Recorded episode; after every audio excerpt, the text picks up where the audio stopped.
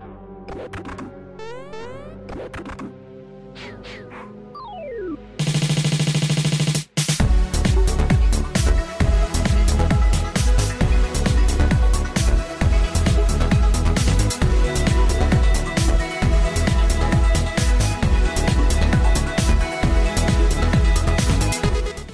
and welcome to the Switch RPG podcast. I am one of your hosts, Geo, and I'm joined by just Johnny. How you doing, buddy? Yo, I'm doing good. He's doing he's doing way too good. If this is your first time listening to the show from Switch RPG, where we bring you all the latest in the world of RPGs on the Nintendo Switch, he is still dancing. This week, we are talking about uh, my favorite Divinity Original Sin um, for for a brief moment, um, and then also we have a topic that I wanted to kind of bring up from I think it was the last episode where you mentioned something to the fact that Final Fantasy isn't really an RPG.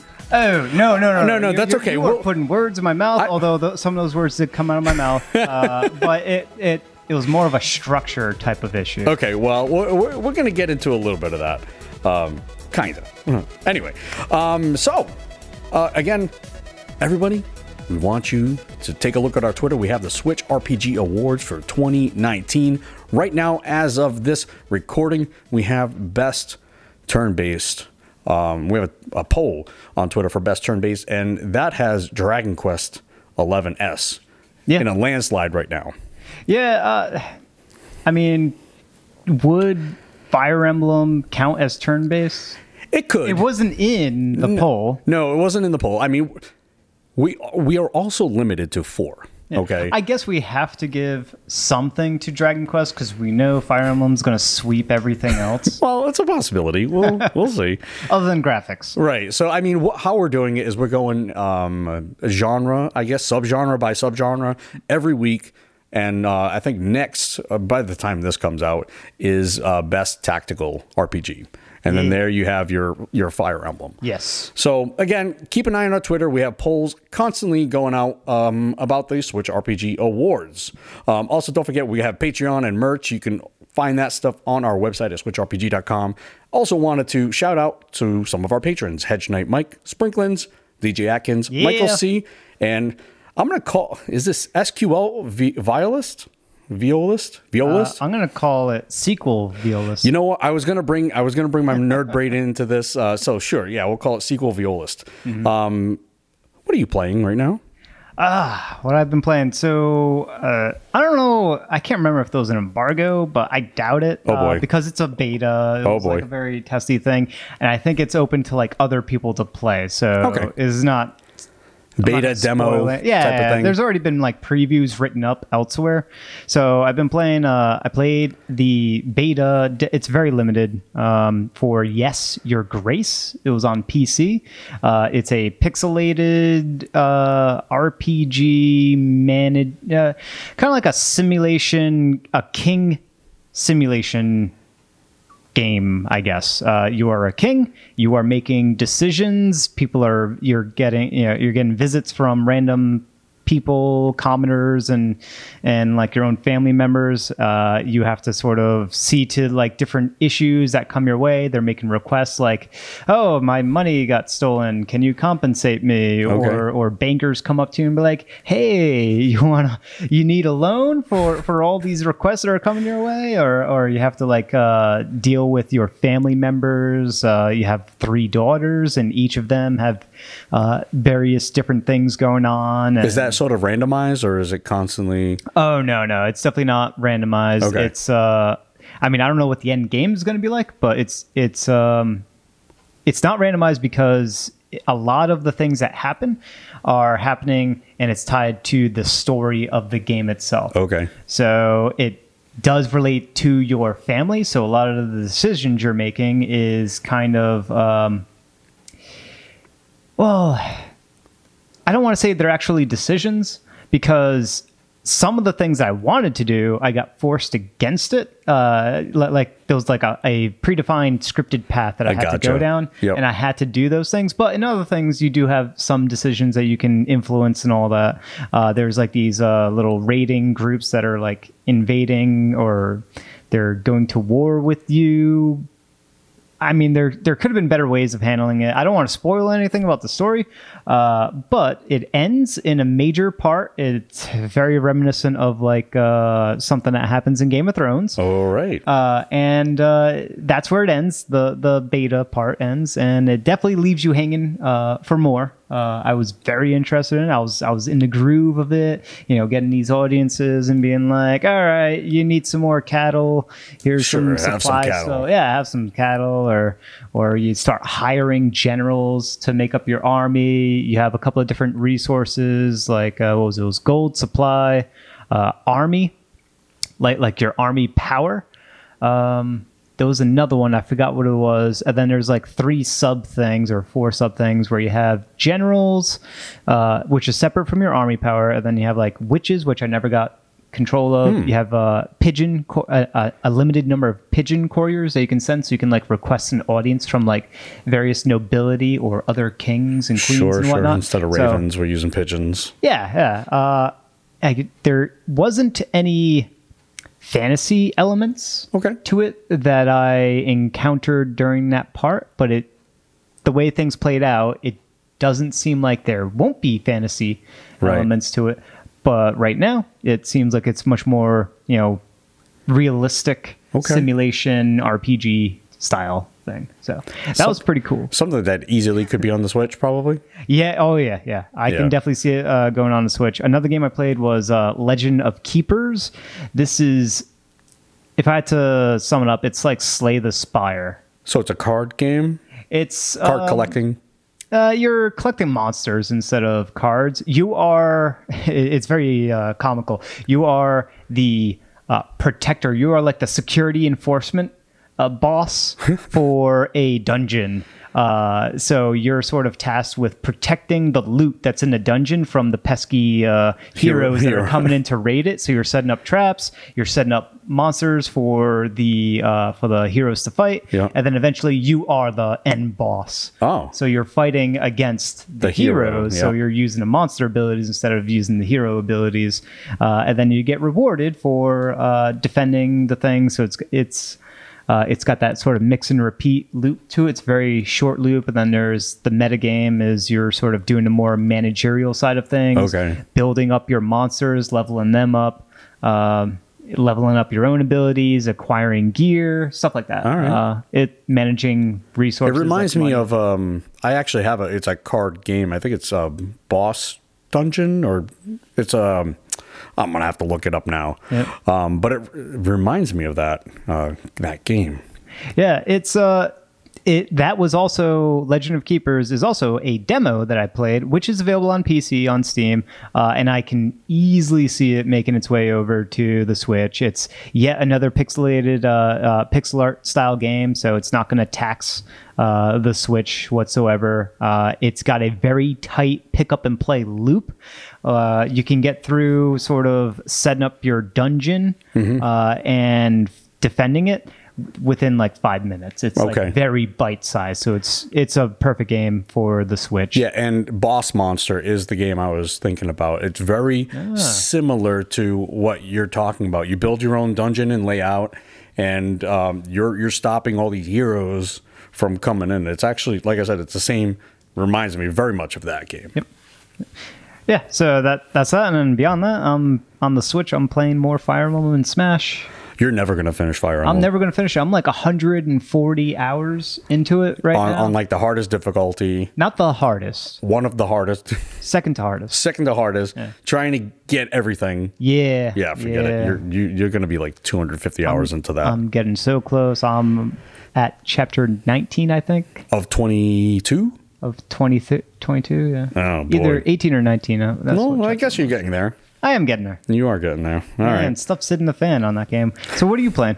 Um, I am playing Children of Morta. Ah, I am absolutely in love with that game. yeah. Um, I love the music in it. I love the art style. Um, even though it's just you know it's just pixelated bit graphics, I think the colors that they use and the color palette that they use is phenomenal. Yeah. I typically don't like um, roguelikes, but this is a roguelite. So it's it's in the same vein where you have to kind of rinse, repeat um, your your plays, your playthroughs, your dungeon runs. but it doesn't feel like you'll lose everything you've made progress with. Yeah. So, and I think you kind of mentioned that. So, your gold carries over everything you basically collect, except for certain uh, some certain skills that you get in that run. Those don't follow you, but your goal does. Your level ups do. All your skills, do, um, your um, your family skills. Like, Yeah. there's just it's just it's a fun game to play. It it you're always getting progress. It's right like, and that's uh, the thing you're um, i feel like i'm always i'm always one step uh, closer one step Yeah. closer i don't feel like i'm ever falling back and It, it's a lot like uh, Dead Cells in Mm-hmm. in the way that Dead Cells, you feel like you're always making progress because you're always collecting more cells with each run, which Mm-hmm. will eventually allow you to unlock more stuff, more more weapons or abilities, what have you, uh, which is sort of the big meta progress. But in Children of Morta, that that meta progress is way more lenient. You actually make way more progress Yep. than what you would in a single Dead Cells run. yeah yeah and, and and i like the fact that you can level up your individual character whoever you choose and then also your family also Yep. has level ups in that progress and and they synergize with one another. Mm-hmm. Yeah. And another thing about the that sort of loop is that you're doing a dungeon, which is about four floors Yeah. worth. And then once you're done with that, you unlock the next dungeon, Mm-hmm. and you don't have to repeat that same dungeon prior. You can move on to the next one, or you know, do more runs on the previous Yep. one. And that's kind of what I do in some instances where I get to the next dungeon. I'm like, oh wow, I really need to kind of level level my dude up, and I'm I'm just having so much fun with that game. I I recommend that game to to everyone. Did you do any multiplayer in that game? I haven't been able to. Ah, No, and I believe it's only local Yep. Right. because I, I want to know what that feels like. Um, but Yeah, yeah, no, and, and and I think that's kind of a hidden feature on that. I don't know that many people know that that is a multiplayer game or co-op yeah. game.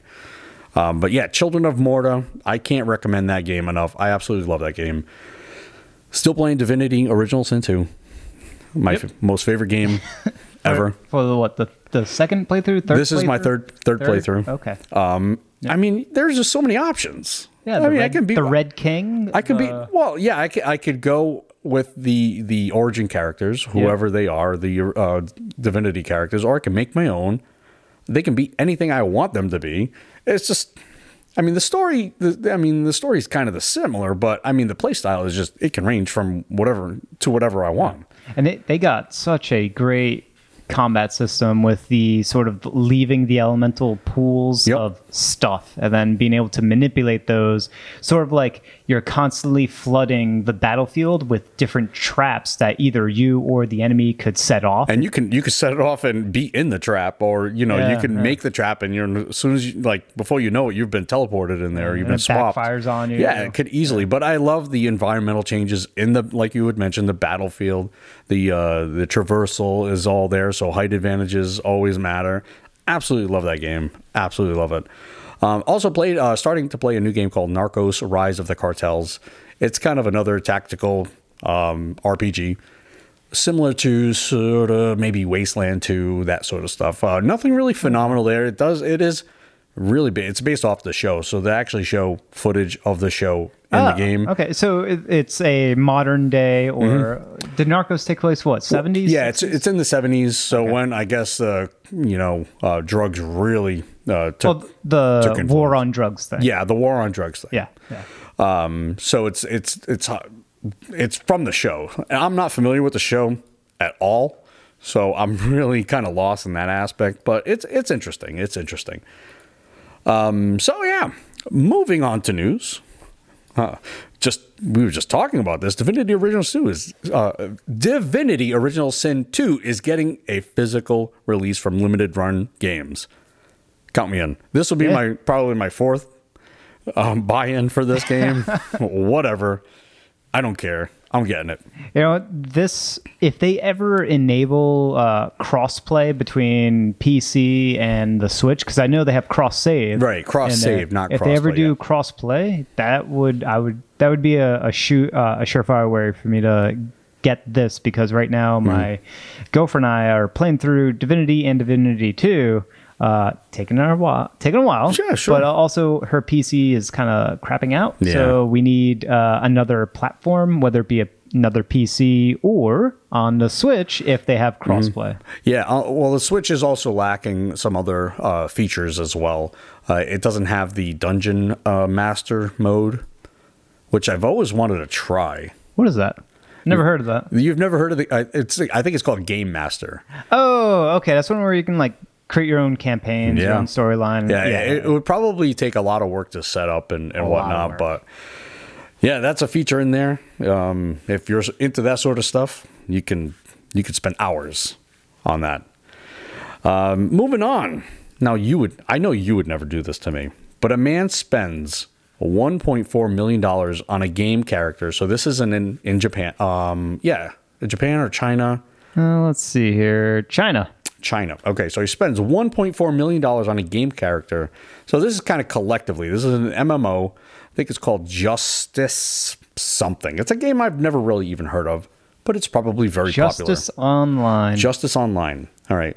1.4 million dollars on a character and his friend accidentally sells it for $552. so, so you say I this isn't something that I would do. I actually did do something like this. you did not. I did, yeah. I did. So the way I Oh did it God. first though was I sold my character. So I sold my WoW character, my my WoW account, uh, for I don't know, right around four hundred or six hundred. Did you have like how many characters did you have in that account?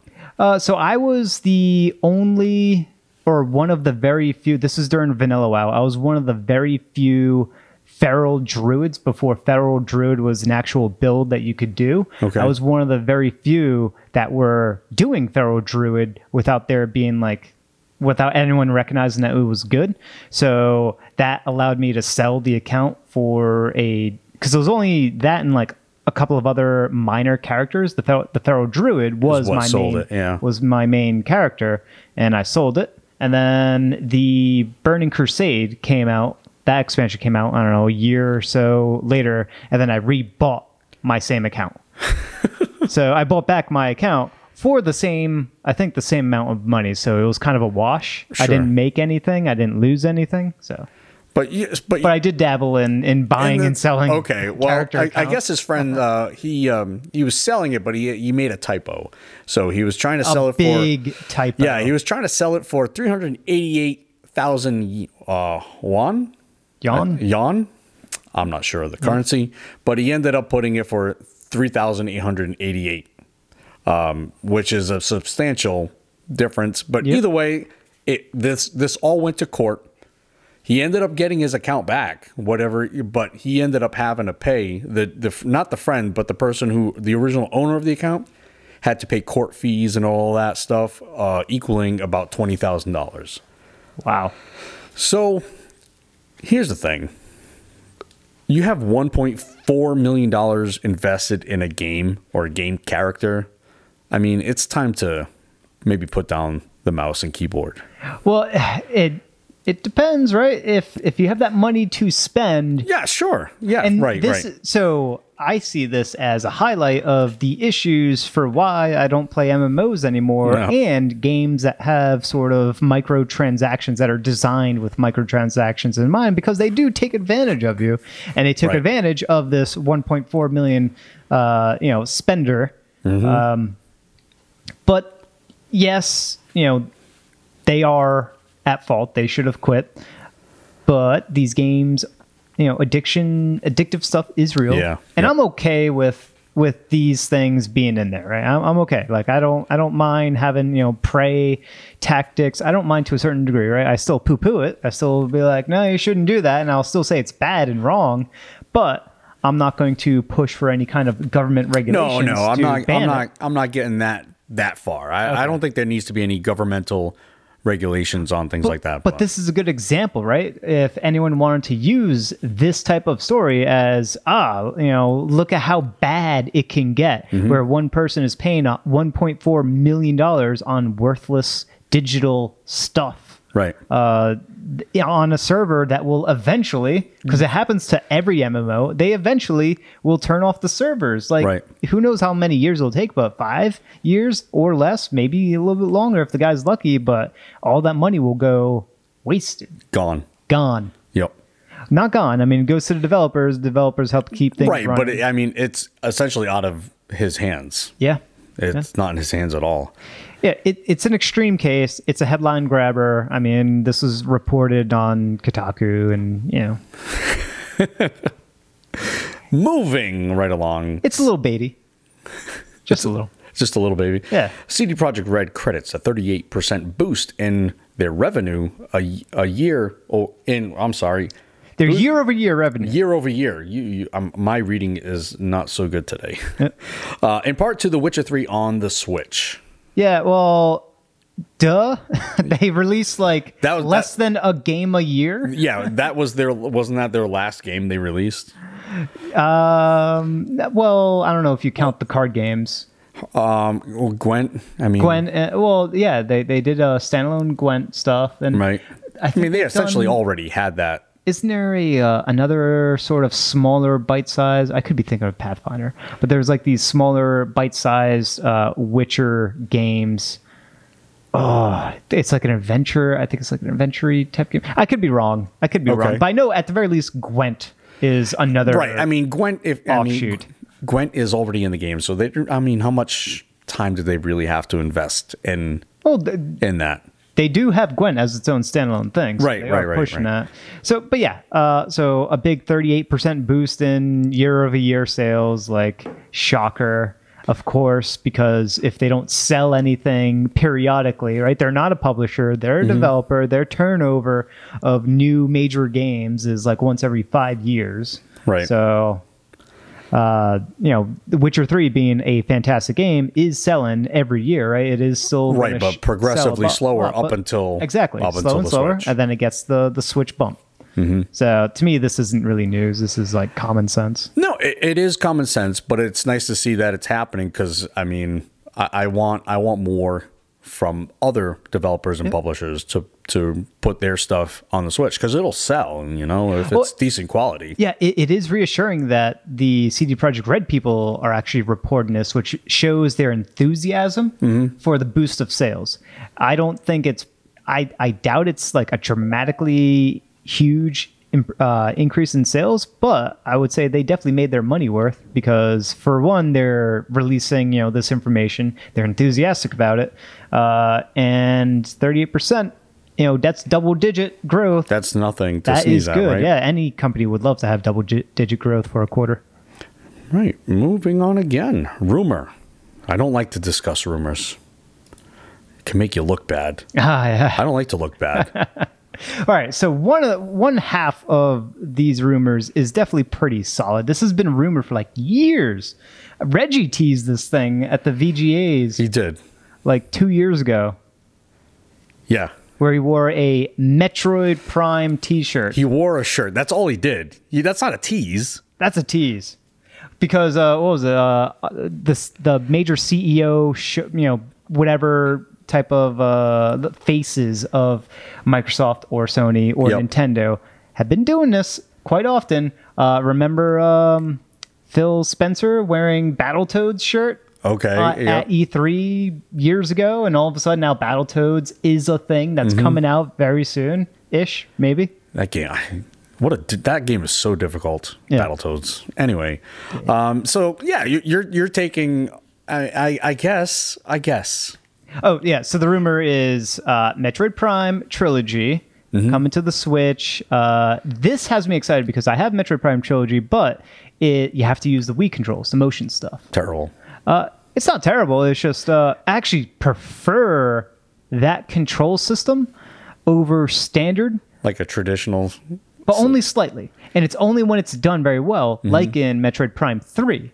Okay. Now, the other Metroid Prime games don't utilize that motion control. It has it implemented, but it's it doesn't the free aim ability doesn't really affect the gameplay. In Metroid Prime 3 Corruption, you had to aim at certain parts Mm-hmm. of enemies that you were targeting. So you would lock onto them and that would snap your view to like their center of mass, and that's where you're aiming.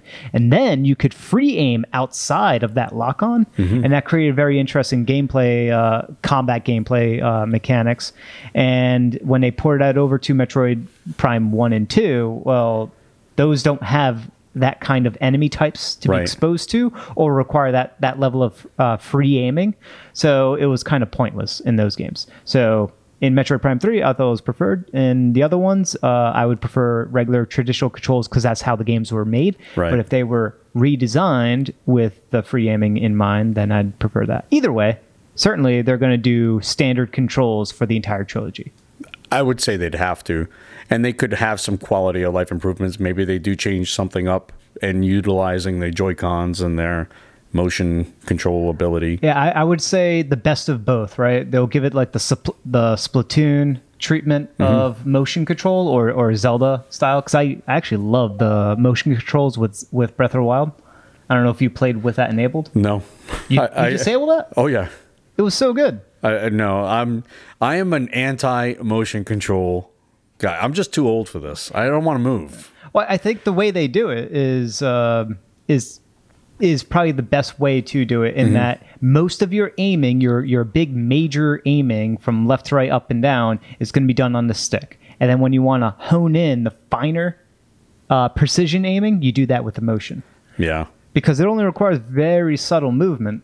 Yeah, just I just couldn't. Even when you had to do in Breath of the Wild, when you had to do the puzzles and you had to manipulate the Oh, giant well, cube that- and everything, that, I understand. I'm talking about like that was that was frustrating to to Yeah. like if you're playing handheld, like you have to rotate that screen like that.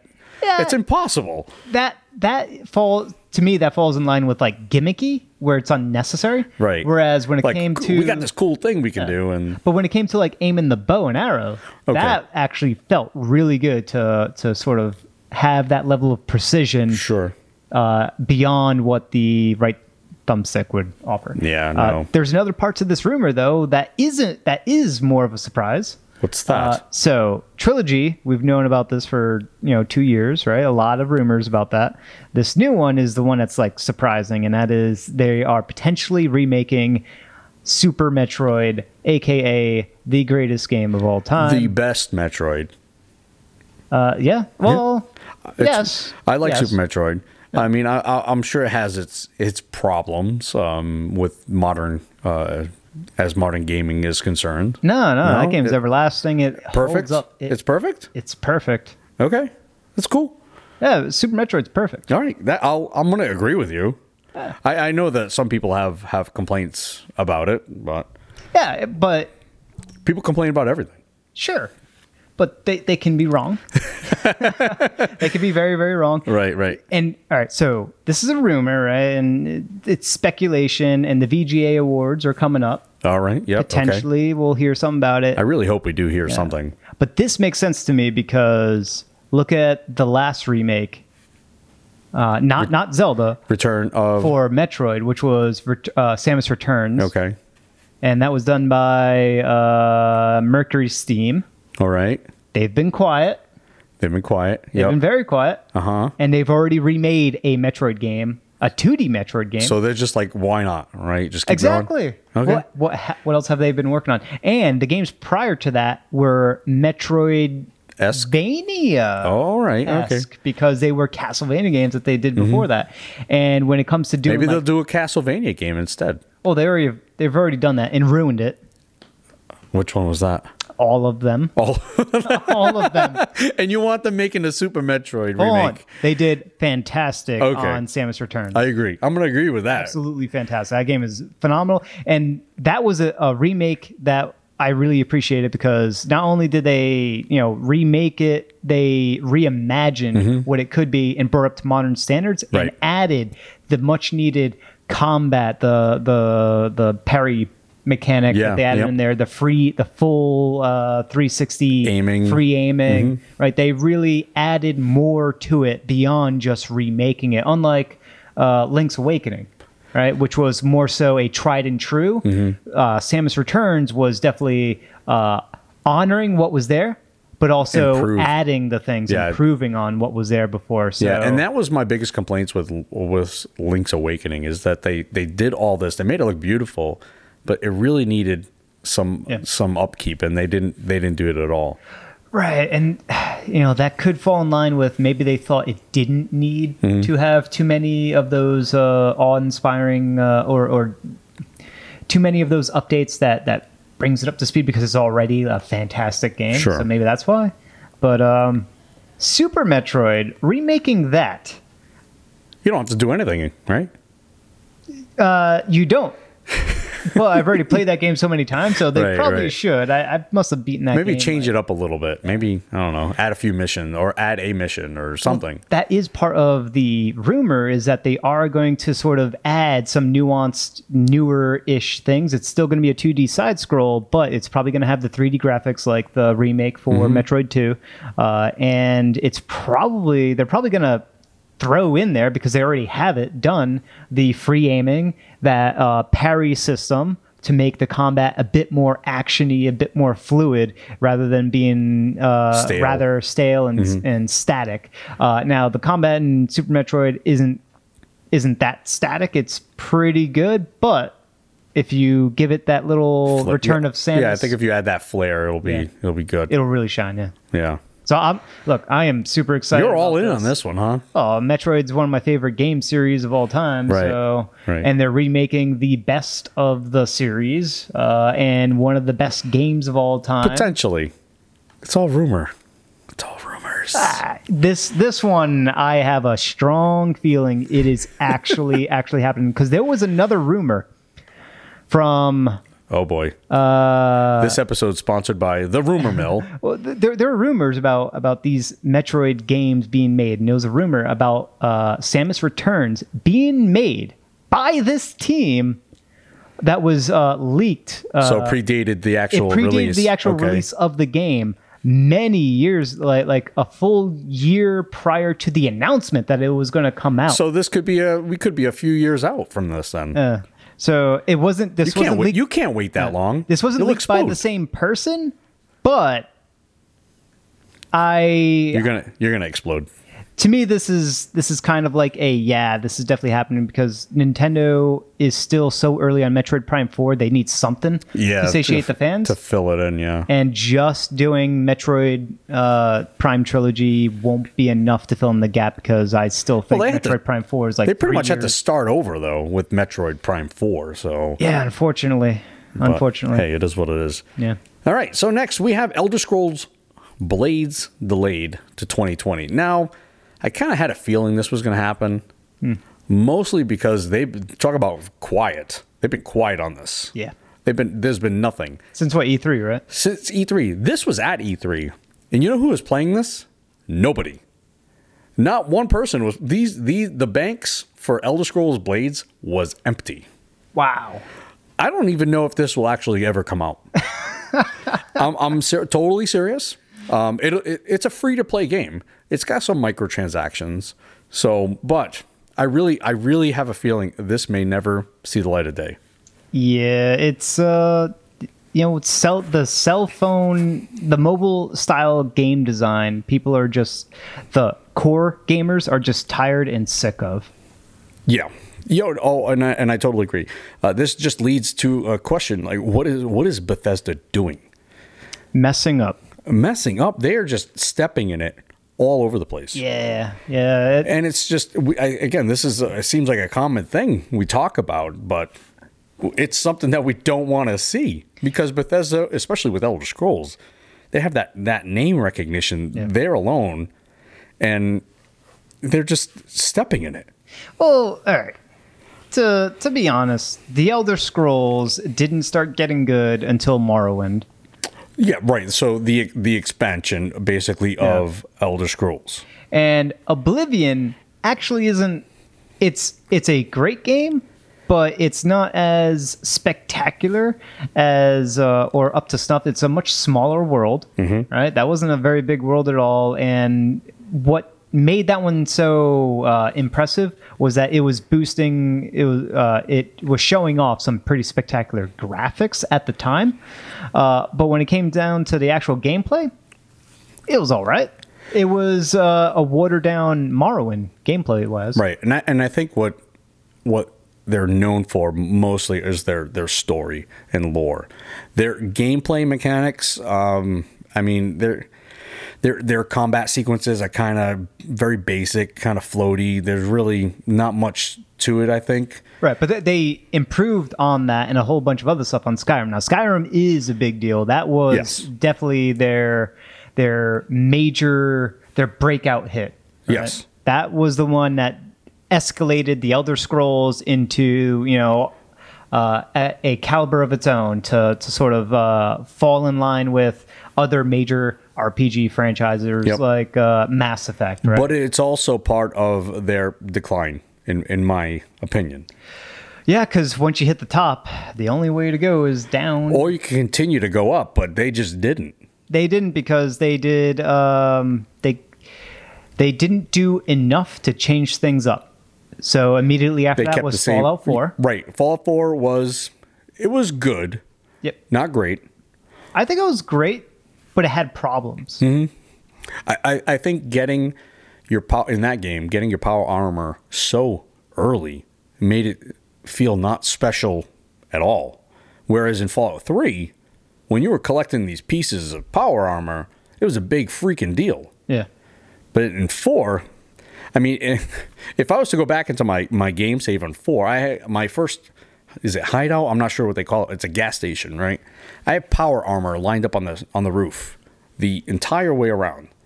It's just it just didn't feel didn't feel special. Uh, I, I think the problem with four was they didn't change up enough of the structure of the game. It felt too much like a Skyrim. It felt too much like Fallout 3. It felt too much like uh, New Vegas, right? At least with New Vegas, that world was way more interesting and the interactions were a bit more interesting. But in general, it didn't change enough. It added a crafting system, and that was the big change with that between all the other Fallout, Skyrims, etc. But was that even based on what they wanted? Wasn't it? I believe that was a mod in one of the Fallout games, and they took took they took it basically and made it part of their game.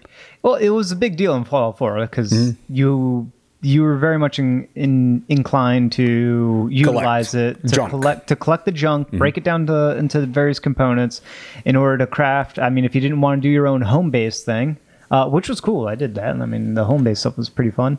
Uh, you used it to enhance your existing weaponry, so you could add weapon mods and, and different effects. different scopes and uh, and stuff like that. And that was that was another thing. Um, As well as the armor. the mod, uh, the mods, and I think it was Fallout Three. I think three was the base building. That was not there. I mean, they're implementing it in four, but that was part of uh, the modding Yeah. community. So I don't know. I, it's just so sad. I have this cabinet filled with Fallout and Bethesda stuff. Uh, I mean, I don't. Might put, have to clear it out. I don't put too much faith into Elder Scrolls Blades. I mean, No, and, and like I said, this it's delayed to 2020. Don't be surprised if you never, never ever see it. Play it on your phone. yeah, It works fine on your phone. All right, Daemon X Machina new patch update with some additional new content. yeah. They added Talk to me about this. they added in uh, a new boss called Zelcroa. Uh, they did some changes to uh, some missions and sort of like balance type of stuff. And then they added in some additional gear and stuff like that. So it's like some content uh boss battles when you read the reviews for this game. Now this game didn't review all that well. I was looking forward to it. It's a mech game. Rpg elements. You almost had me. I, I think they've you can consider this game uh, almost in two parts. Uh, they because their initial release or their their beta, which I was involved in. I think it's a demo, demo. so Yeah, everyone was yeah, kind of involved that. in that. Yep. It was okay. They improved upon it, made their release. It was okay, and then they they've just consistently doing updates, and I and I think what we have now with this pro, uh, product, the end product that we have now, is is a little bit better from what I've heard from people. Yeah, it certainly is. But the problem with this game and games of this style is that they throw in nonsense quests at you. Okay. in order to uh, essentially busy work.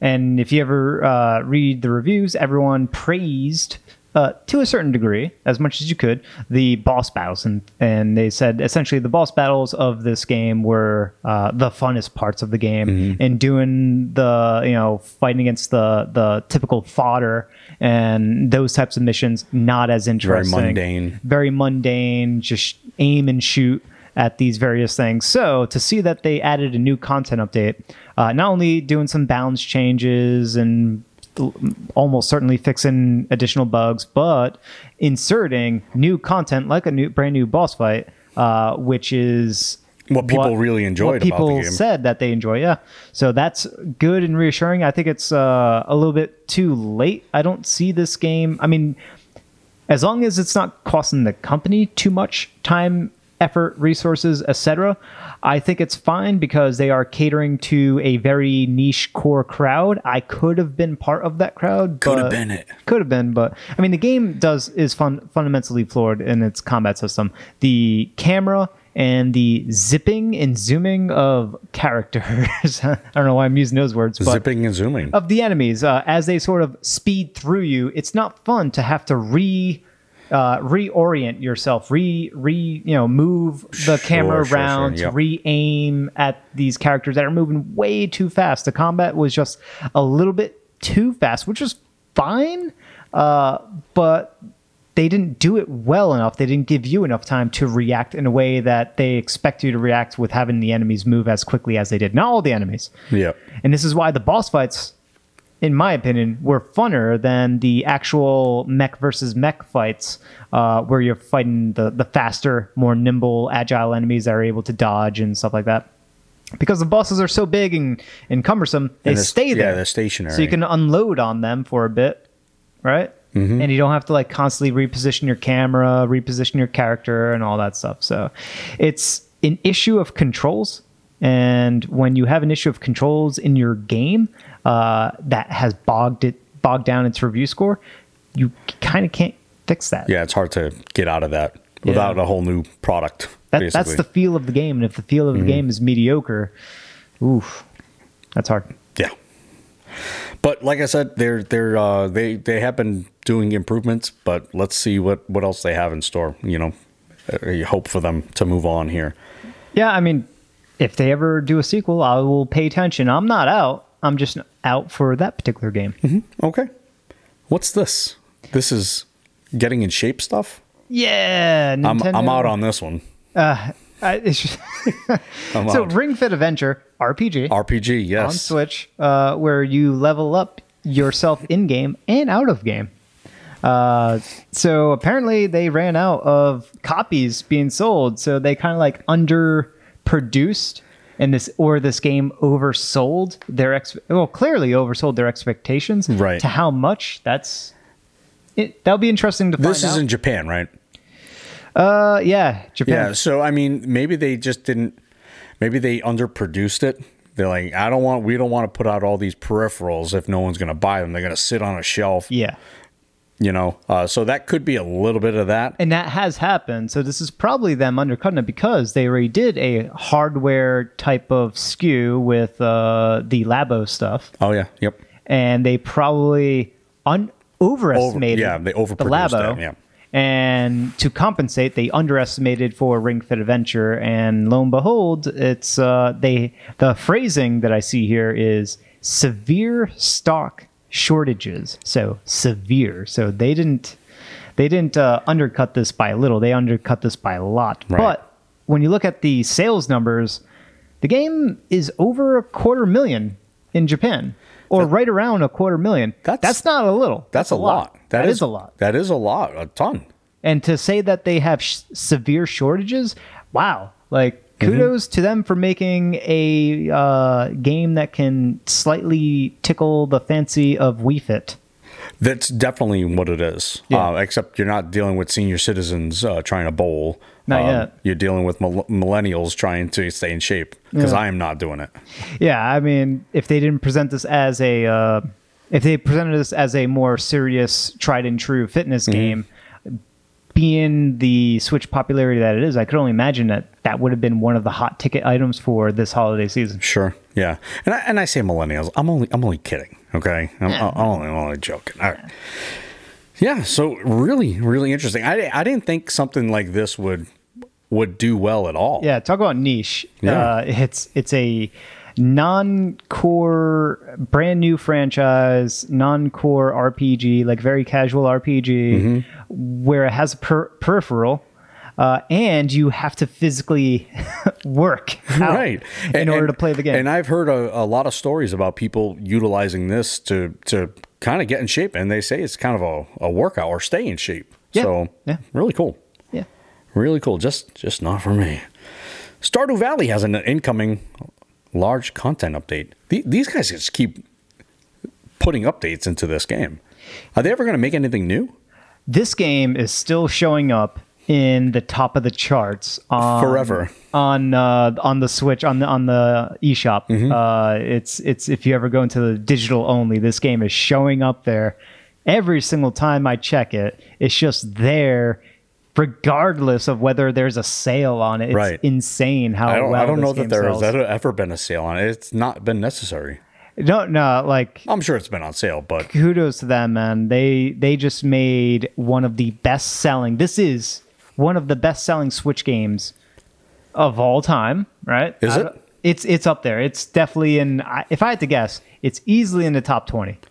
If I had to Oh, yeah, guess. yes, I, I, I, I would have to agree with you. And I'm talking about copy sold. I'm not talking about like total revenue because this is a it's a budget game. Uh, oh, it's was it, like a 15 or fif- 20? I think 15 sounds Yeah. right. Yeah. yeah. So they added in a bunch of stuff. Let's see. There's some end game stuff, and and I'm just reading off of uh, what is listed on uh, my Nintendo News as the source. But this is kind of directly off of the Stardew Valley uh, website. So if you ever want to learn more about what's in the content, you just go to StardewValley.net or whatever it is, uh, and look up the patch content uh, notes. It, they're titling it as the 1.4 content update. So you just read that. It's probably a blog somewhere on their website. And uh, yeah, some new endgame stuff. They got, uh, I guess, a new 14 heart event for every spouse. So you can marry and, and sort of develop a relationship. Uh, I don't know if 14 hearts is like one, two, four ish, whatever more than Right. what was there. I don't know if they increased the amount. I don't. I remember it requiring a lot of hearts to develop a relationship with someone. I just never bothered to count up to fourteen. But Right. apparently, there's some new events that happen with that. New fish in a pond. There's a new map, a new farm map called the Four Corners. Uh, I think the farm maps are the when you start up the game, it randomizes things. Okay. And I, so I think the Four Corners is part of that. Let's see here. Four Corners is perfect for the new separate money option in multiplayer. Oh, the game has multiplayer. They've Yeah, been that was a new. That was one of the latest content updates. they've been talking about that forever. The game released, and they said, "Oh yeah, we're going to do co-op play. Uh, it, you know, soon. It's coming." And my girlfriend and I waited and waited. I mean, she kept playing it, and I was kind of waiting around. I played a lot of the game, but at some point, I was like, oh, I, I really, I'll get back into it when co-op is in there, and that never came in. And we were looking forward to it. Uh, I guess it finally made it in there, but it was like way too late. This game came out within during the first year of the Switch. Yeah, I want to say the first few months it came out. Uh, probably like September, I think it was in. Okay. Right around right around that time, and yeah, uh, there's a bunch of new items. They got a whole bunch of cosmetic stuff like hairstyles, shirts, hats. That's crazy. Uh, pants. Uh, apparently, you can get a Junimo Kart. I don't know what that is. I don't know what that is know either. that is. But there's a lot of stuff in there. So One thing I do know, a co-op, I could see that helping tremendously. yeah, Um, there's a lot of things to manage, but it's just way too much work. It, it feels like when I play that when I played that game, it felt like too much work, and I was stressed out all the time.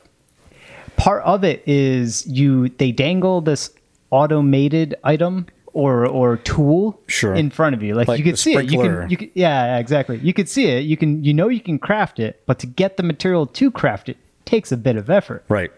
but it's because you know it'll give you so much relief and so much free time because it'll be auto it'll automate some tasks that you had to do day in and day out. Mm-hmm.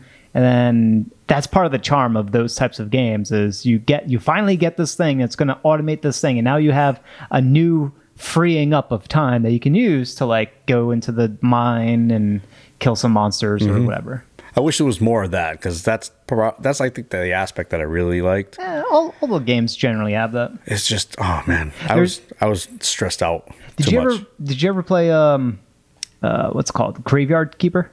No, So that's another Harvest Moon Stardew Valley esque game, Mm-hmm. but instead of uh, you still have a farm, so you're still growing stuff, uh, but you also are a uh, undertaker slash graveyard keeper, and uh, also a uh, what's the term for someone who performs autopsies?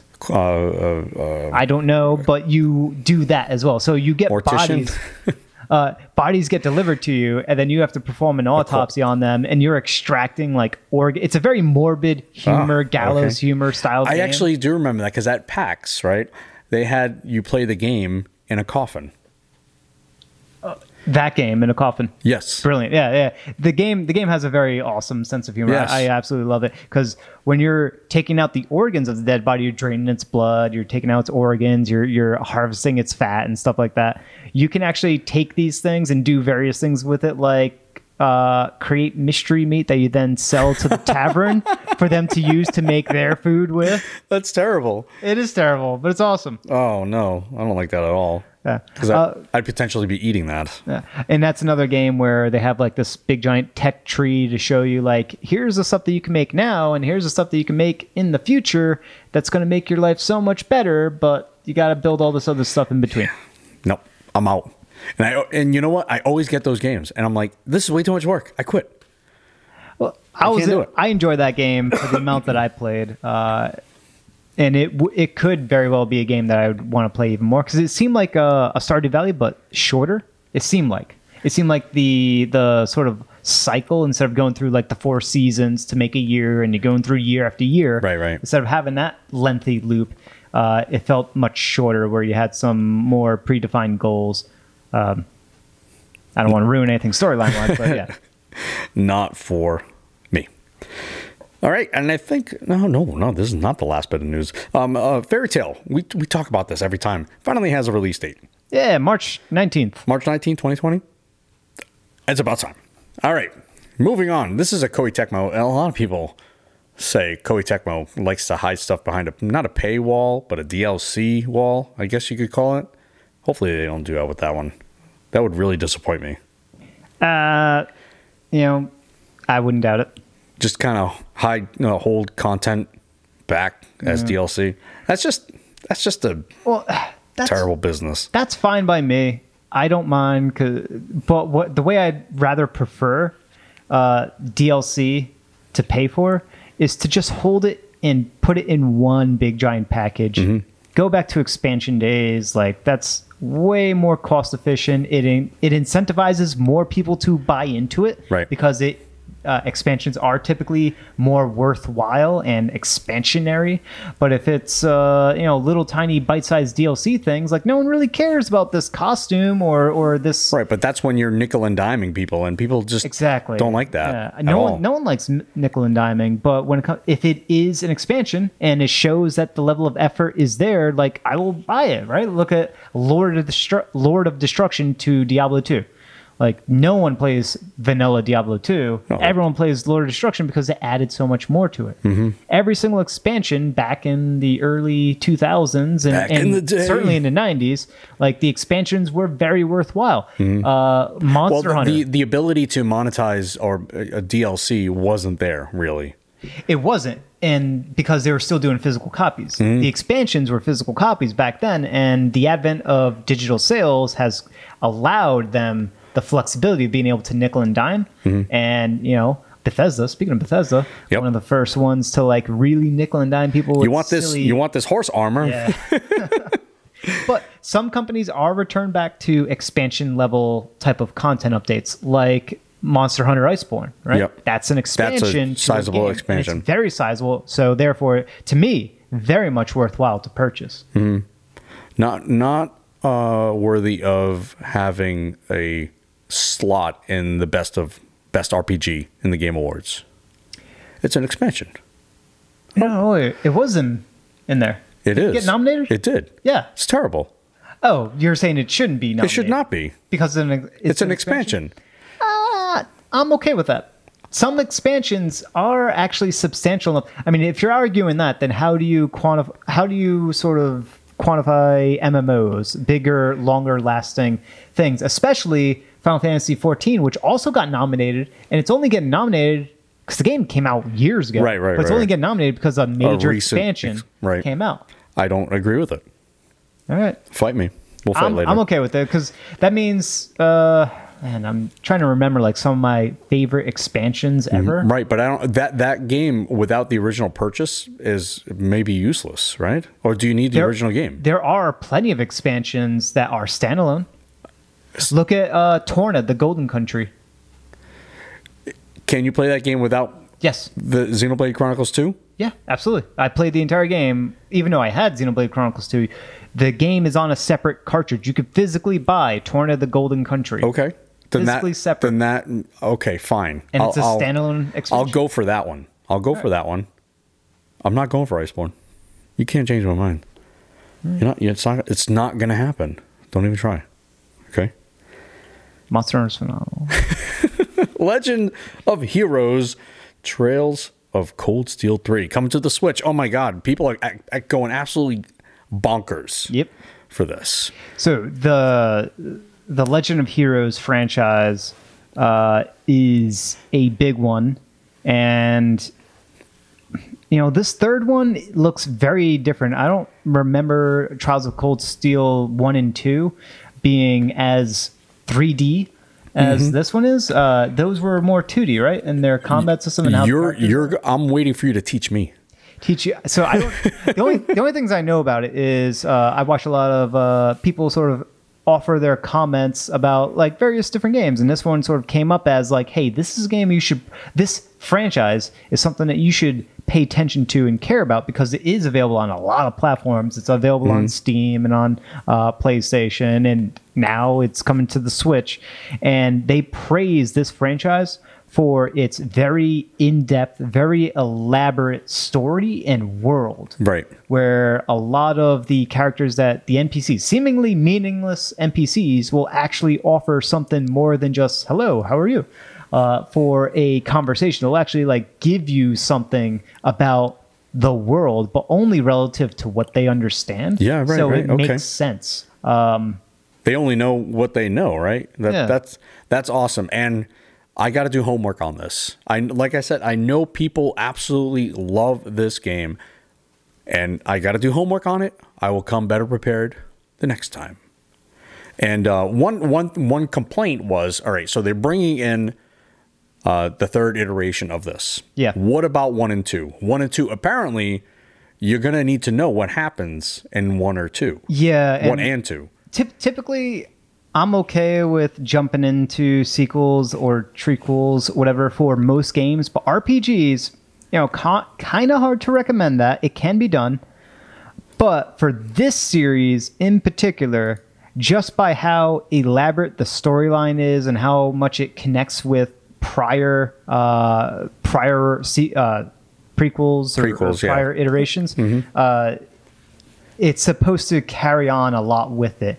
And so if it's just releasing the third one and you're not playing the first or the second, yeah, that's that and not having the availability to play the first and Right. second for a very in-depth, elaborate story-based, story-heavy uh, franchise. So who knows? Will they bring the first two on over? Maybe that's kind of a lesser of a story for them. I don't know. Or will they just do in this third one? All right, here's a recap. Do you want to watch it? Maybe they'll do something like that. I don't know.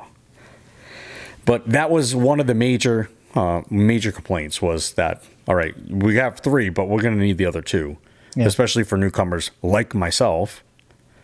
So Yeah, now just looking at footage between the first, second, and third, the combat system looks very, very similar. So when it comes to you know fundamental differences between those, uh, you know, prior iterations and the most up to date one, you're not gonna miss much combat wise because I mean it looks like the the third one is just taking what was developed on the first and second and adding more more to it or streamlining a bit more, uh, polishing it up uh, Right. and refining because this looks almost identical uh, combat system wise to to what I saw of the third one. Yeah, so maybe there won't be a relearning of everything, but uh, story wise, it may be a problem. Yeah. yeah.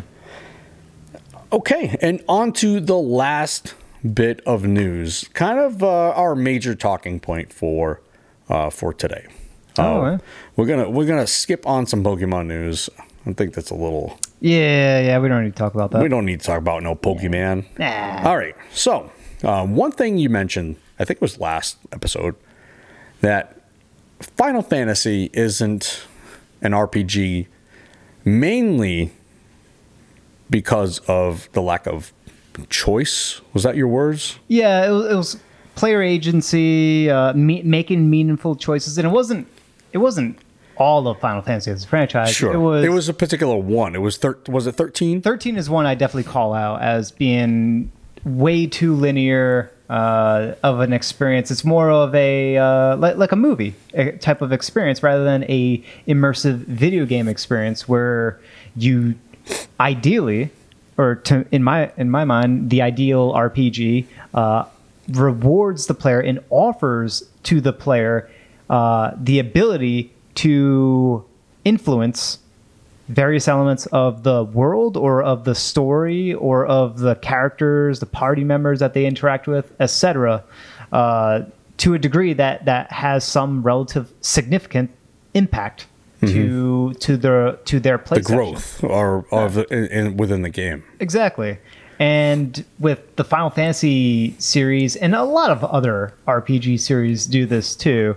Uh, the experience, the the way that those RPGs are structured is too linear, meaning that you're always going to get the same storyline delivered to you. You're always going to progress from one area to the next area, whatever those areas may be. Just the in- same as everyone else. in order to drive the next part of the story in order to, to make your way towards the end game whatever that, that may be in contrast now this is in contrast to fallout new vegas or skyrim st- games like that the more western style rpgs where you can deviate heavily from the path and do things completely different uh, from from what uh, there is no sort of true path and there is a way there's to an end, there's a beginning end. and an end. Yeah. And then whatever else you do in between Yeah, is exactly. whatever else you do in between. Yeah, es- essentially, you know, you take Breath of the Wild, right? You can beat that game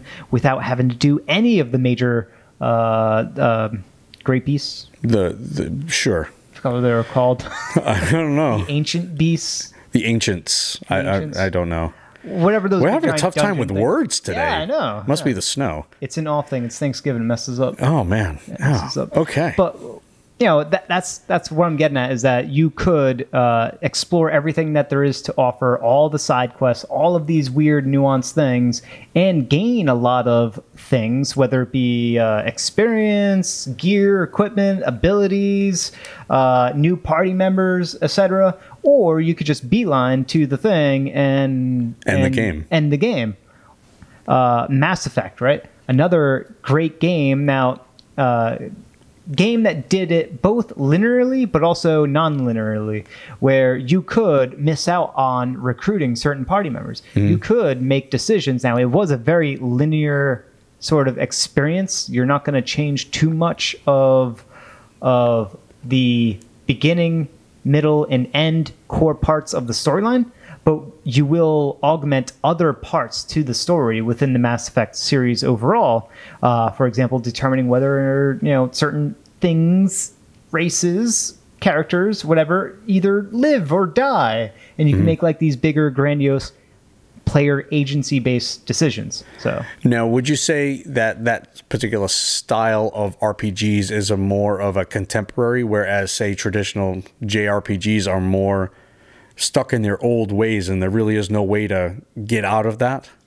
All right, so not all JRPGs are stuck in their own way. I think Xenoblade Chronicles X uh, changes things up. It presents it in a very different structure. It's really uh an issue of structure because there's a lot of great things in JRPGs, but there's also a lot of things that are holding it back for the sake of tradition and not wanting to deviate too much from the structure. Uh, Final Fantasy 15, right? Huge change, right? They they decided to to do things a bit different. Well, you saw you saw that change happening in Final Fantasy 12. yeah. Um, yeah. So that's when you kind of, but that's their take on what a Western, they westernized their RPGs at that point. Yep. They, uh, they did that, but they also did that for Final Fantasy 11. Those two were kind of like very, very close in release. Either 11 came out first or 12 might have come out first. But the combat system, that open world nature of it, they were they were sort of double teaming the same game design in order to to maximize the most development time that they put into it Right. uh, between the those two projects. But there, there's other ones, right? Uh, Xenoblade, the original, uh, that one did things very differently, very Western style Right. influence there. So it's really more so um, JRPGs will be a little bit too rooted in in what they their comfort, right? They, they get a little bit too comfortable. This happened to the Tales franchise in a very, very bad way, where Tales of uh, what was the one after uh, Vesperia uh, got moved things into a very lackluster uh, type of way where it felt formulaic.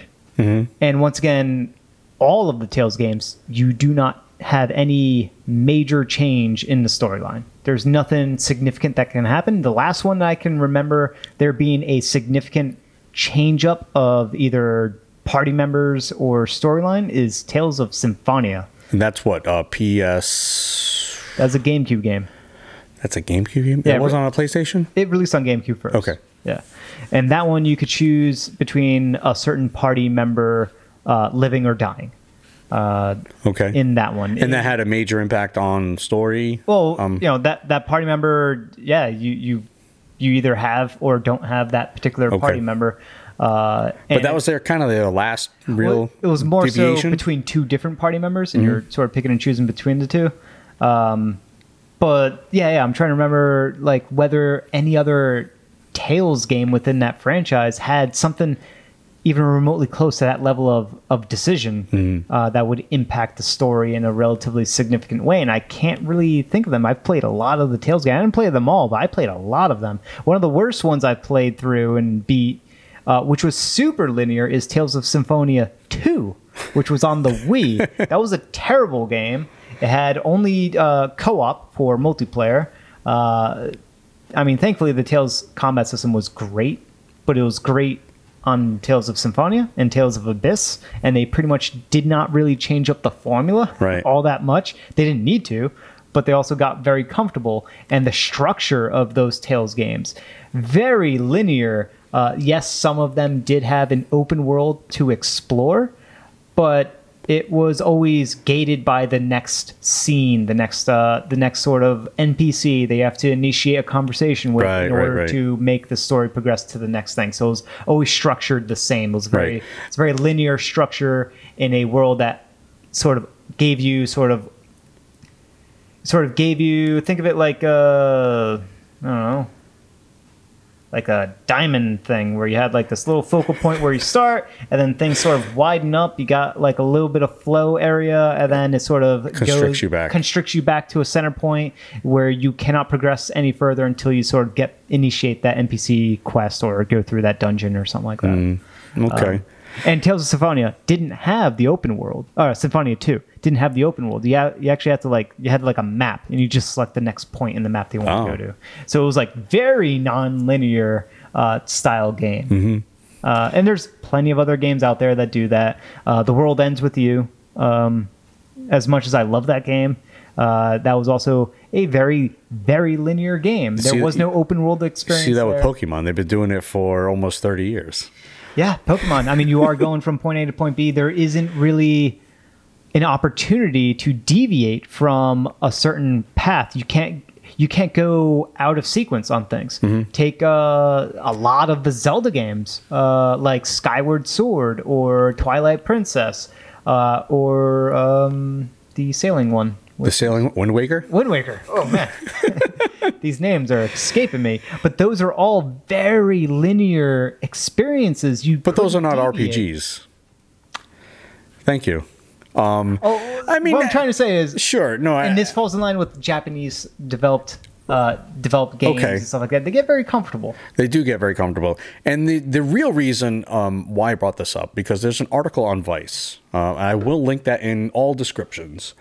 Um, and their their talking point is it's from a podcast that they do. Yep. Their talking point was, you know, with this tabletop RPG renaissance, um, whatever it is we're seeing right now with all these different tabletop RPGs, should the video game RPGs be taking note and and basically start implementing some of their design choices, some of their the way they the way they do uh, are doing things. Um, so basically, um, there was a, a really good quote we'll go here uh, where Rob. I was getting into conversation with Emmanuel. I'm not sure who either of these people are um, about the encumbrance and how many games uh, deploy it and why sometimes it totally feels pointless. Yep. Um, and other times the game wouldn't be the same without it, but it got me thinking about how so much of what informs your bog standard RPG goes back to RPG systems like Dungeons and Dragon or GURPS. I'm not. Do you I? I've never heard of GURPS. I've never heard of. GURPS. I probably experienced GURPS a whole lot, but I'd never heard the term GURPS. So, so th- there, there's there's the basic some it's one of your basic things. Some um, tabletop RPGs, there's no encumbrance, there's no no none of that. Yeah. Um, and and some of that stuff is brought over in the olden days for CRPGs, uh, brought there and then just never left. Uh, things like that.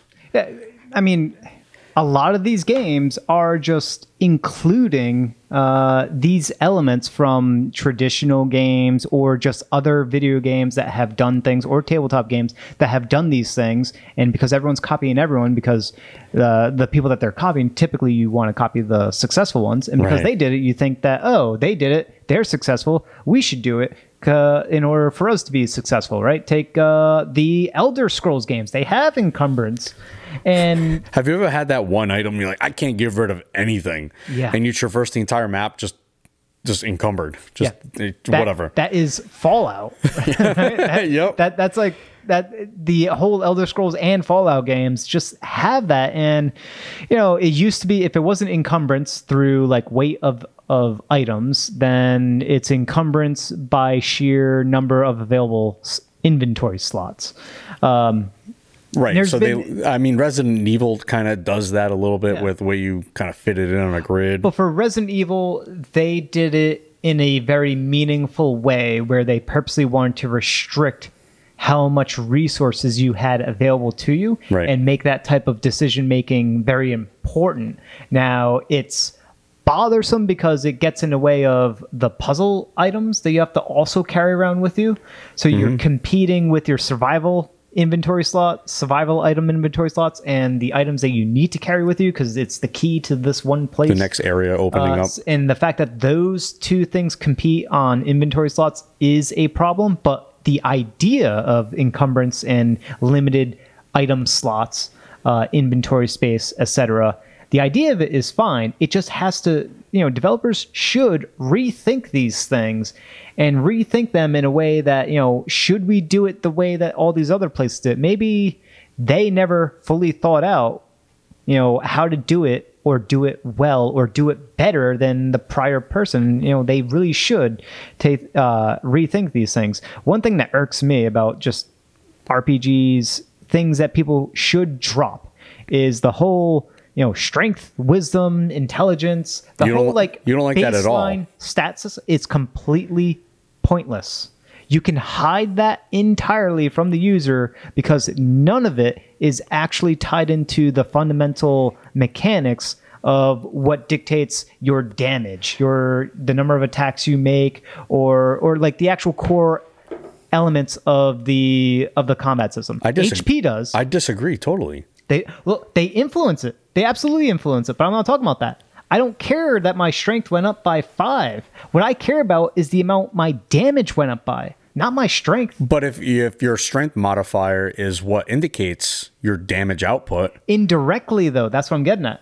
It's the indirect nature of it, and it requires some calculation either on your part or, thankfully, uh, in mo- most modern games, they It's done show it for for you, you, sure. already. But at that point, why even show it? All I care about, and Diablo 4 has been doing this, and I think in Diablo 3 they start to to head towards that direction because it they just show the damage output and nothing exactly because that's all that matters. Just give me the final numbers because those are the numbers that i want to that i'm going to be uh, basing a lot of my decisions off of right Mm-hmm. or eventually ma- doing the math to figure out that's where those are the final numbers i'm going to be basing my else. So maybe if they do something where it's a strength, intelligence, wisdom, all that type of stuff, maybe strength should uh, not only just modify your damage output, maybe it should modify something else. well th- there's plenty of other games that do have core stats of whatever they are Mm-hmm. and have those core stats influence multiple things take fire emblem right where uh, your strength not only affects your physical damage but it also affects the your carrying capacity your your there is a weight En- system right? Encumbrance or it's whatever. kind of hidden in Yeah. fire emblem it's not it's there it's but there, it's but you never really run into problems, though. I've never Oh, no, they- oh, I've yeah, never yeah. run into it. Oh yeah it's a big it's a big thing so okay, maybe it- in your playthrough. they just don't they just don't show it to Sure. you. Okay. If you ever wonder why sometimes with some weapons you can attack twice and sometimes you can't attack twice, it's because of the weight difference. Okay. And that's that weight difference uh, comes into play depending on your strength. The higher strength you have, the more weight you can actually the the heavier weapons you can actually leverage. But that's all. That leveling is all done either not automatically and randomly as well. So you're not doing any of that.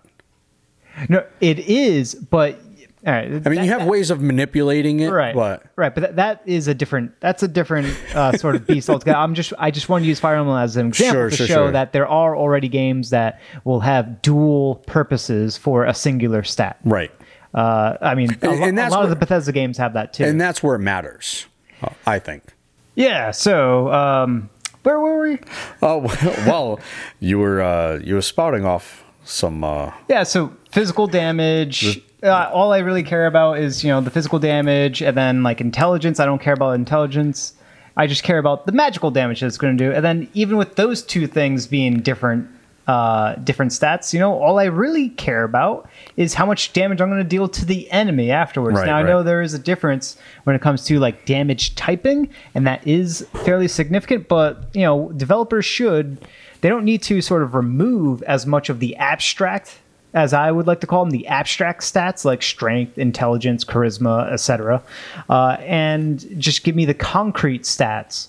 Uh, they don't have to remove all the abstract ones, but they should certainly rethink the purpose of abstract stats and get closer towards concrete stats, what the player actually is going to use and what the player actually cares about because once you get down to that level of stuff you can you can create newer stat lines and newer sort of statistical things that the player can play around with.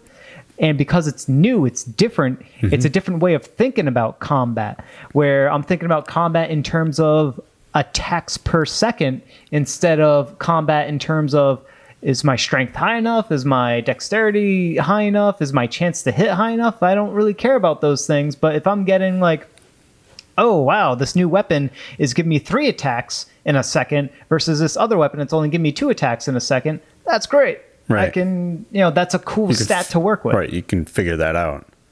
Right. Well, it's it's also you know you take that and then you take the base damage. Right. I don't care about you know it increases my strength by five. What's that mean in damage? Right. I have to apply this this formulaic thing like it scales exponentially, uh, logarithmic, whatever whatever it is, and all the various ways that that games can do it. Well, they're doing it for you. You don't have to figure that Well, out. just give me just a solid damage number, and then I can say, oh, I'm getting three attacks a second with this dagger, and it's giving me five damage per attack. Great. I know exactly how much damage I'm going to do. Sure. And when it comes to attacks, now damage, right? That's pretty standard, right? Nothing special there. But when it comes to like attacks per second, uh, that can be interesting to the player because now you open up the mechanic of applying uh, an effect per attack. Right. And now having higher or lower attacks per second definitely call uh, gives you something nuanced to think about in a very meaningful way because uh, it'll tie into how many times you can proc something on a on a particular attack chance or whatever. Those are the cool stats. When I'm playing, when I played WoW way back when, right? That that was a thing you worried about was the, your, your attacks per second. How many times you could proc something per per second per minute or whatever.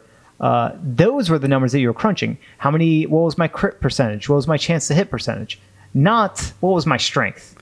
What was my dex? What was my agility? I mean, though, th- all all what what you've just said is all well and good yep. for Western RPGs. Now, if you get your traditional um, JRPG turn-based, Yep. you can't really use something like DPS or you can use crit chance and crit damage. You can definitely use that. Well, yeah, it depends. It depends on the game and the combat system, right? If it's a turn-based game, then yeah, your your attacks per second don't matter, right? Right. It's it's not real time. You're doing a turn-based game, but that's that's what I'm getting at. Like rethink the core abstract base stats. Mm-hmm. Rethink those. Those aren't needed anymore. They they can be dare I say, obsolete or or made obsolete in favor of something better. It doesn't have to be 100% of the, the time. I'm not saying every game should do this. Right, right, right. But why not rethink the base core stats? Why not rethink them in a way that is more interesting to the player? For example, um, like Baten right? Your leveling up wasn't like increasing your stats. I, yes, there are stats, but something that was a more meaningful stat to play around with and increase as you leveled up was leveling up your your your deck, right? Uh, getting cards that were of a higher level, getting new cards, getting uh, access to more cards that you made up the deck to that you're actually using in Sure. the combat system, right? It wasn't just oh this you know this weapon gives me five more strength versus this weapon, etc. Like like the, in this abstract, you know, what does strength actually do for my character? Like it got rid of those things because when I got a card to add to my deck, I knew exactly what that meant. I had access to whatever that card's new ability was, whatever it did. I had access to that, and it would be added to my deck, and I had to weigh the choice of adding it to my deck, thinning it out for the chances of getting everything else, but also weighing that with the benefits that one single card would add to Mm-hmm. my deck. So that was a cool stat to play with because it was Sure. different. Right. And um, harking back to this, the original talking point where the rena I guess we call it a renaissance. I, I don't know what to call it, but the um, their their tabletop games have become much more than just D and D and wizardry and all these. They they've become very popular right now Oh, for yeah. for whatever reason, and um, there's there are just a lot of new, refreshing ideas. Yeah. And that's the kind of the crux of the article. Is like they want to see the refreshment. They want to see these new ideas and take place in RPGs. Yeah.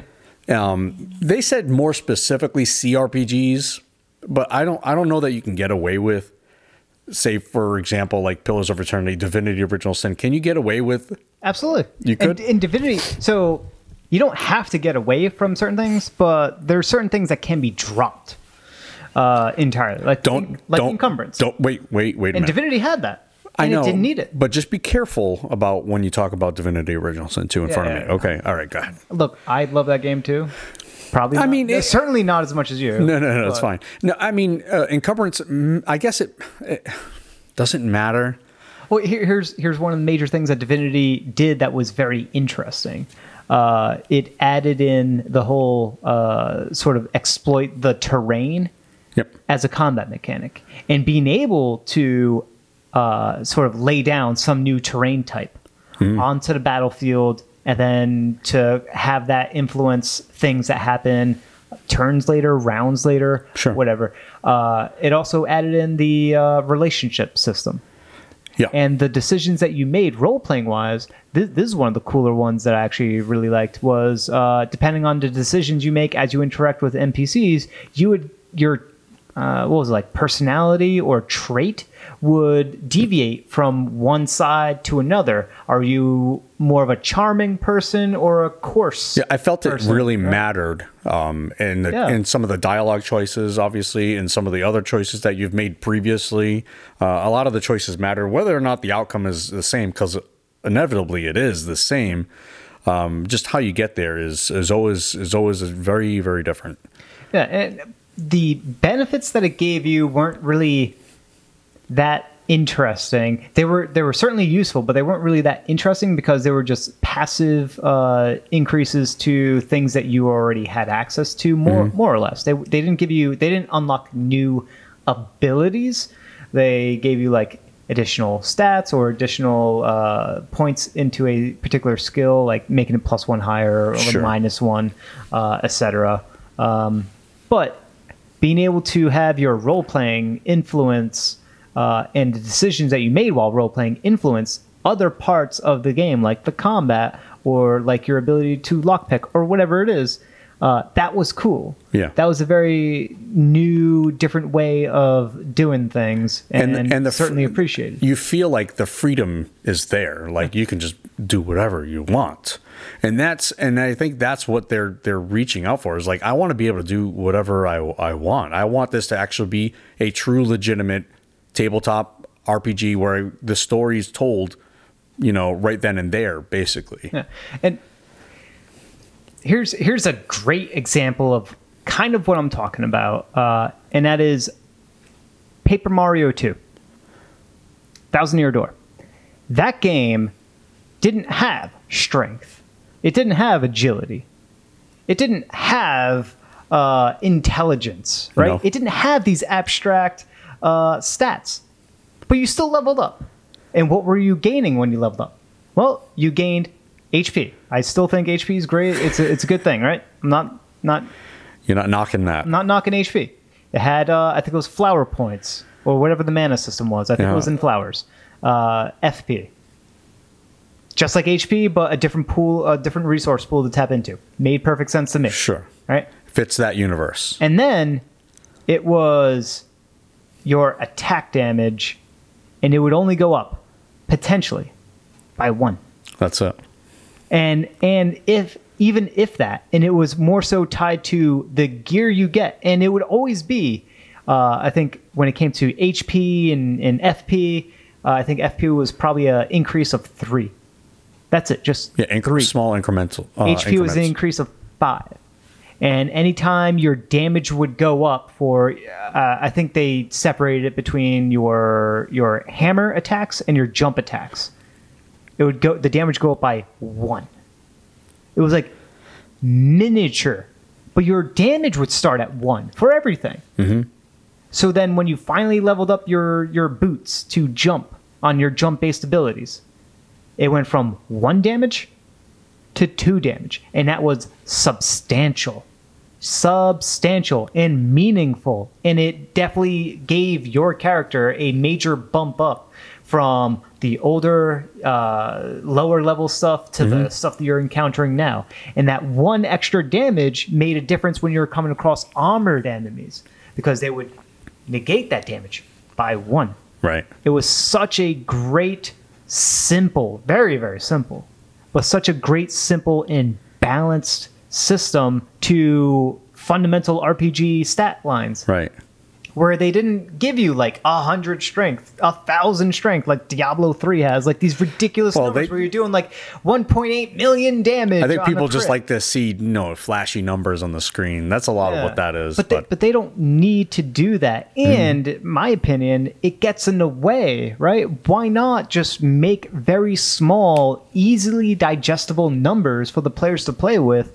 Obviously, curve them when when you need to curve them in order to in order to sort of balance things out for those reasons. But don't don't ma- make it escalate you know, don't make it start at like a hundred and and have it escalate all the way into the thousands and have your damage go from like uh, ten damage per attack to um, millions damage per attack. Like that is insane. Like, Right, right. Like that kind of scale factor is just absolutely ridiculous and is and is pointless when you have a game like Paper Mario 2, one of the best RPGs out there, Mm-hmm. Starts at one damage per attack, and it works. It does work. It works perfectly. This Goomba has two HP. I have to jump on it twice. Boom. They actually made hit points actually hit.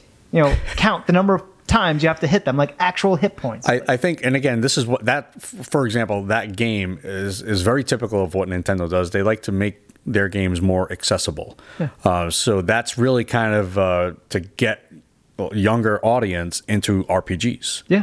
and and that's probably why they kept it so simple, well, simplistic. simple, but then they layered on more nuances Mm-hmm. to the combat system. They opened up more things. They gave you uh, more more star powers that you could choose from. Sure. They ex- they further delved into sort of building up the audience participation when you're doing those those stage battles, which were still an awesome mechanic that they haven't done. Uh, I would love to see a Done to remake this day, or, yeah. of that, but or, or like a true sequel to that game because that game was was just amazing especially its combat system it was Mm-hmm. it was simplistic but it was very uh very it was easy to predict what would happen but there was still you know there was still the element of randomness in there to make it exciting but you knew what the outcomes would be once you learned what the what to expect right mario's always going to do that one damage right on his jump or whatever if you hit the timing on the button right you'll get two damage instead of one damage right like you knew what the outcome was be it was just a matter of execution on your part Right. Yeah, I agree. Um, so yeah, what do you guys think about this? Uh, are RP, do RPGs need some sort of a renaissance? Do we need some sort of new new flavor? Always i think we always Oh, need new stuff Uh, yeah, I think it's always refreshing. You know, when when you get that one game that does something different, and it's like, wow. You know, they should they should take the uh, sanity system of Eternal Darkness and roll that into an RPG. No, I don't. They Okay, already did that. I, I don't want Darkest Dungeon. I don't want clones of games. I want just new, refreshing ideas. I'm not talking about a clone. Mm-hmm. I'm not saying Eternal Darkness too. I'm talking, you know, take take mechanics that are like completely outside of the RPG Right. realm and bake them into an RPG. a new altogether RPG. Sure. yeah, Like you had just mentioned, Darkest Dungeon and the Sanity. it, it did that. Yeah, it has. Mm-hmm. Uh, I think it was called Sanity. Uh, but yeah, your characters would. Oh no, no it was uh, stress. Stress, And yes, when yes. the stress built up so high, they would develop some sort of. They would become slightly insane by developing some sort of. Uh, I forgot what the drawback was, but some sort of. So permanent drawback. Yeah, yeah. I forgot what it was called. Like they they could be become a masochist, Mm-hmm. or they could get some other things happen to them. It was, that was just great, and it it further impacted Except things if, if it was like your way. favorite character. Ah, look, look, look. When you can't going- have favorite characters. when you're going into game. Darkest Dungeon, you got to know what you're getting yourself into. Right. Oh man. So that is our kind of a news segment. Um, what, like I said, what do you guys think of this? Do we need a new renaissance here? Uh, so we have no listener questions this week. I really didn't promote that um, all too well, mostly because I knew that we'd be we'd be getting into it with this uh, this last discussion. Yeah. Uh, so some new upcoming RPGs coming this week. We have Wizards of Brandel. I think that's a Kemco game. Um, Star Ocean First Departure R. I might be might be getting this. I am definitely going to pull up a video on this because Star Ocean. Um, correct me if I'm wrong. I could be thinking of Lunar. Is Star Ocean a action-based combat system? It is not. It is a turn-based game, so you're not getting it. All right. no, I I really like turn-based ones too. Um, but okay, I, I was confusing it with Lunar. Yeah, no, I'm, I'm, I, I, I don't know. It depends on where I'm at with Children of Morta. I, I may get this. Um, so that is December 5th, along with uh, I don't know if I mentioned it, Wizard, Wizards Whoa, of whoa, whoa, whoa, whoa. I'm sorry. Did you say something? Uh, I was right. I just want to point out It is action. It is. I'm looking at a trailer right now. Star Ocean is very much an action-based combat system. My apologies. Oh my god! So this and that action combat system, it looks like it's like Tales style. So within a like an arena sort of thing. Yeah, side scroll Tales. Like, Okay. um, I'm, I'm so sorry. man, I'm I- so. this excites me. This actually looks good. I apologize a thousand times. You know, I could be wrong though. That could just be a very action-heavy turn-based combat system. I, I still don't know for certain, but it looks very actiony. Either way, it looks like it's something I'd be into. Yeah. Uh, so yeah, Star Ocean Departure R. Uh, then we have December 6th, Immortal Planet.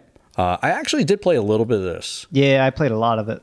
It is, um, it's got the progression of Dark Souls, uh, where you, I, I guess, I It mean, has the combats of some Dark Souls. where there's some sort of dodge and you have to learn the enemy uh, movements, that sort of thing. But it's, It's done slower, iso- heavier. Yeah, it's done isometrically, um, and the the the aesthetic or the look of it is very. Um, how would you describe that? The art style, uh, it's an isometric uh, sort of perspective. It's an action combat system. Yep. So it kind of looks like a Diablo-y style viewpoint, but it's at the it's not as action intensive heavy as those games. It's more slower, nuanced, like um, It is very slow. like Dark Souls. It, I believe it. I feel like it's very slow. It's a lot slower. At least the. Uh, I got up to the first boss. Yeah, and in the areas themselves, they don't really change up all that much. It's very bland, Mm-hmm. Right. uh, and uh, simplistic on the environments that you're going through. You're, um, if I man, it's been a while since I played this game, but you are like a robot champion dude. Yeah, there were there were few, you could it was a robot, but there were a few different variations Yeah. of that. and you land on or you're going through these planets or one planet with with multiple areas to explore and it has something to do with the gods or whatever but basically you're just going from one area to another killing the boss and then you move on to the next area it is